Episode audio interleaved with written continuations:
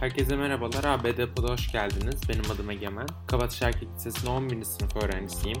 Daha öncesinde sizlerle küresel bülten çatısı altında birlikte olmuştum. Oradan sizlere ABD gündemini aktarmıştım.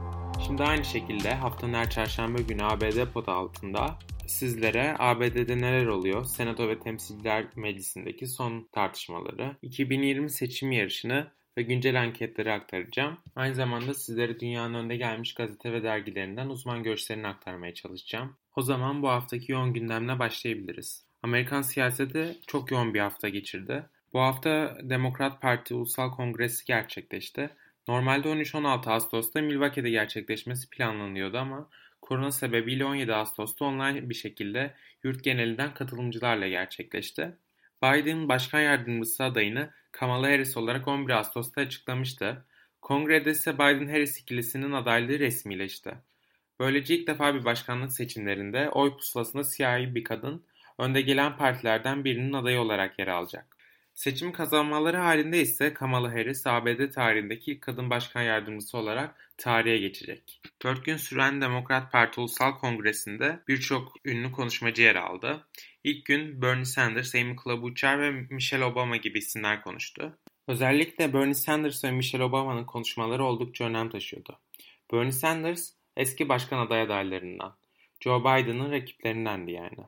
Ancak daha sonrasında aradığı desteği bulamayarak yarıştan çekildi ve Joe Biden Demokrat Parti'nin resmi adayı oldu. Bernie Sanders, Demokrat Parti'nin daha sol kesimine ve genç seçmene hitap eden bir siyasetçi. Dolayısıyla daha merkezi politikalar savunan Joe Biden'ın Bernie Sanders'ın desteğini alması, ülke genelindeki sol ve genç oyları alması açısından oldukça önem taşıyordu. Aslında 2016 seçimlerine de baktığımızda Hillary Clinton'ın Trump'a karşı kaybetmesinin temel sebeplerinden biri sol ve genç seçmene hitap edememesiydi. Özellikle Bernie Sanders'la arasında olan gerilim e, sol seçmeni iyice kendisine küstürdü ve bu da aslında sol ve genç seçmenin sandığa gitmemesine veya gidip Trump'a oy vermesine sebep oldu. Bernie Sanders kongrede yaptığı konuşmasında sol seçmeni Biden arkasında birleşmeye davet etti. Joe Biden'ın seçilmesinin progresif hareket için oldukça büyük bir zafer olacağını vurguladı. İlk gün konuşan bir diğer isim de eski First Lady Michelle Obama'ydı. Michelle Obama aslında yaptığı umut dolu konuşmalarla, verdiği pozitif mesajlarla tanınan bir isim. Ancak bu konuşmasında ülkenin mevcut durumuyla ilgili karamsal bir profil çizdi. Her şey daha kötü olabilir uyarısında bulundu.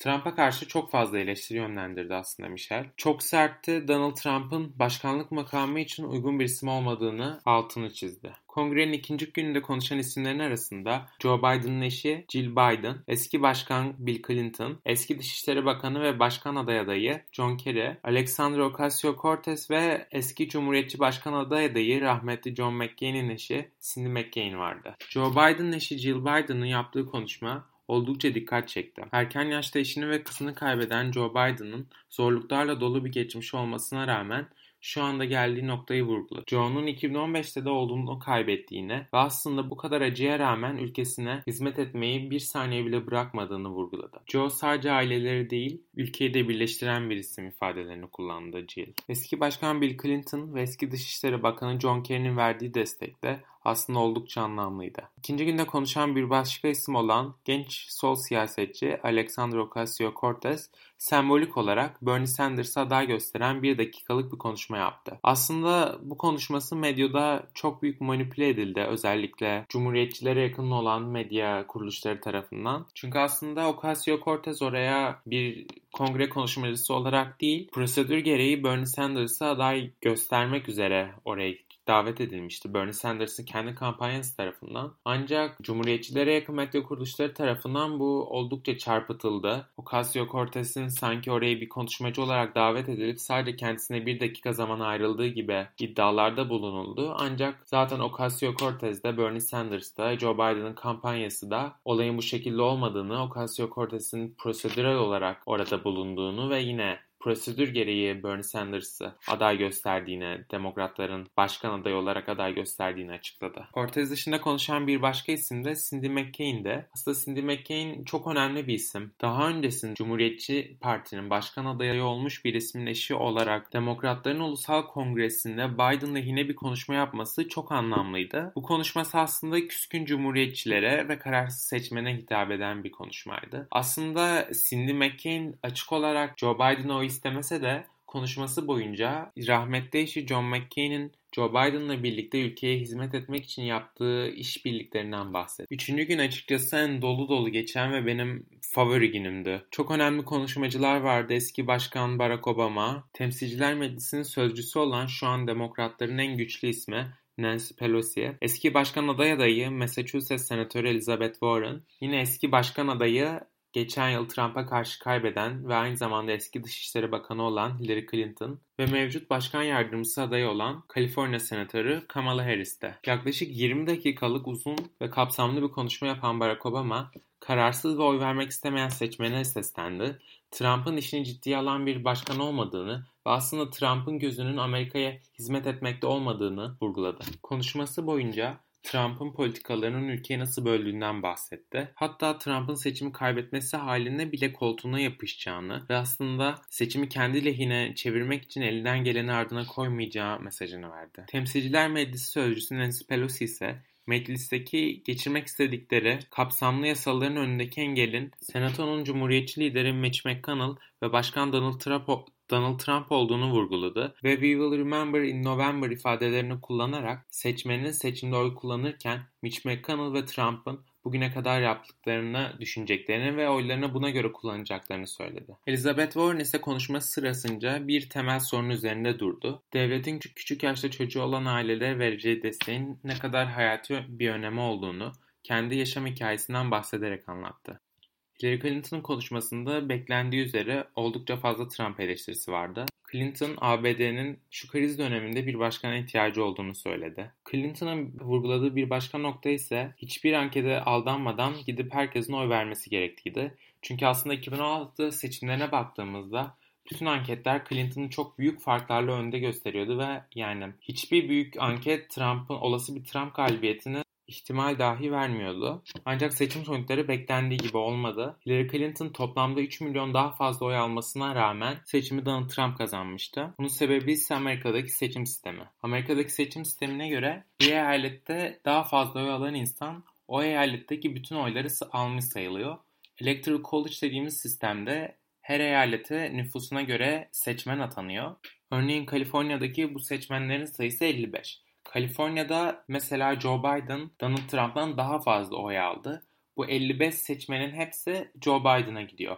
Ve en sonunda bütün eyaletlerin toplamında en çok seçmenin, en çok temsilcinin oyunu alan kişi aslında Amerika'nın yeni başkanı olmuş oluyor.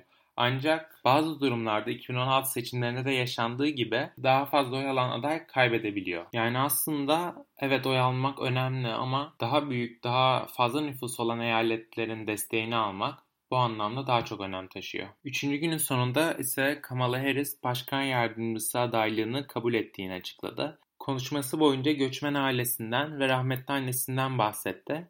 Irkçılıkla ilgili çok önemli mesajlar verdi ırkçılık için bir aşı yok ifadesini kullandı. Mevcut hükümeti ve özellikle Donald Trump ve Mike Pence'i oldukça sert ifadelerle eleştirdi. Seçmenin Joe Biden arkasında birleşmesi gerektiğini vurguladı. Kamala Harris'in konuşmasının ardından ise dünyaca ünlü şarkıcı Billie Eilish sahne aldı. Performansından önce yaptığı konuşmasında hayatımız buna bağlı bağlıymış gibi oy kullanmalıyız. Çünkü hayatımız buna bağlı ifadelerini kullandı. Kongrenin final gününde ise Andrew Young ve Cory Booker gibi eski başkan aday adayları yanı sıra Dünya ünlü basketbolcu NBA yıldızı Stephen Curry ve başkan adayı Joe Biden konuştu. Joe Biden ülkenin iklim krizi, sistematik ırkçılık ve sağlık sistemi konularında çok derin değişimlere ihtiyacı olduğunu ve kendi politikalarıyla aslında ülkenin ne kadar bu sorunlara çare olabileceğini vurguladı. Kongre boyunca fazla sayıda konuşmacı farklı kitleleri farklı farklı mesajlar verdi.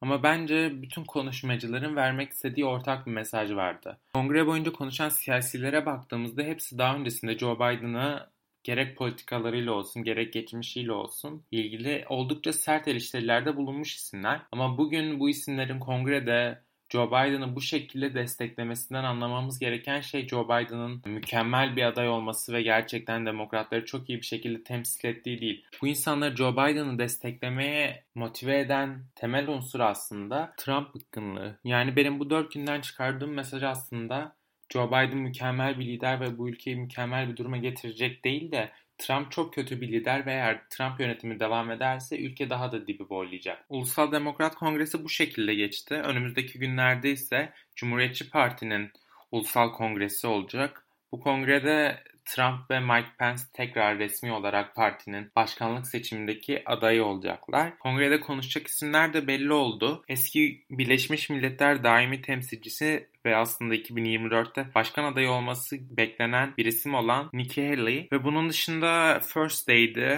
Dışişleri Bakanı Mike Pompeo, Başkan Yardımcısı Mike Pence ve tabii ki başkan adayı olacak isim olan Donald Trump, Senato lideri Mitch McConnell ve Senato'dan ve Temsiller Meclisi'nden birçok cumhuriyetçi üye ve aslında garip bir şekilde Trump ailesinin bütün üyeleri. Yani Trump açıkçası bu konuda oldukça eleştirildi çünkü kongre boyunca kızı ve oğulları konuşma yapacak. Aslında seçim geleneklerine göre bu çok rastlanan bir durum yani başkan adaylarının ailelerinin de konuşma yapması ancak yani Trump yönetimi boyunca zaten oğulları ve kızı öne çıkan isimlerdi. Ülke yönetiminde bile önemli rolleri olan isimlerdi. Kongrede de konuşacak olmaları sürpriz olmadı ama göze batan bir durum oluşturdu. Amerikan gündemi bu hafta bu şekildeydi. Seçim yaklaştıkça daha da büyük, daha da yoğun bir gündem bizi bekliyor. Haftaya çarşamba günü görüşmek üzere.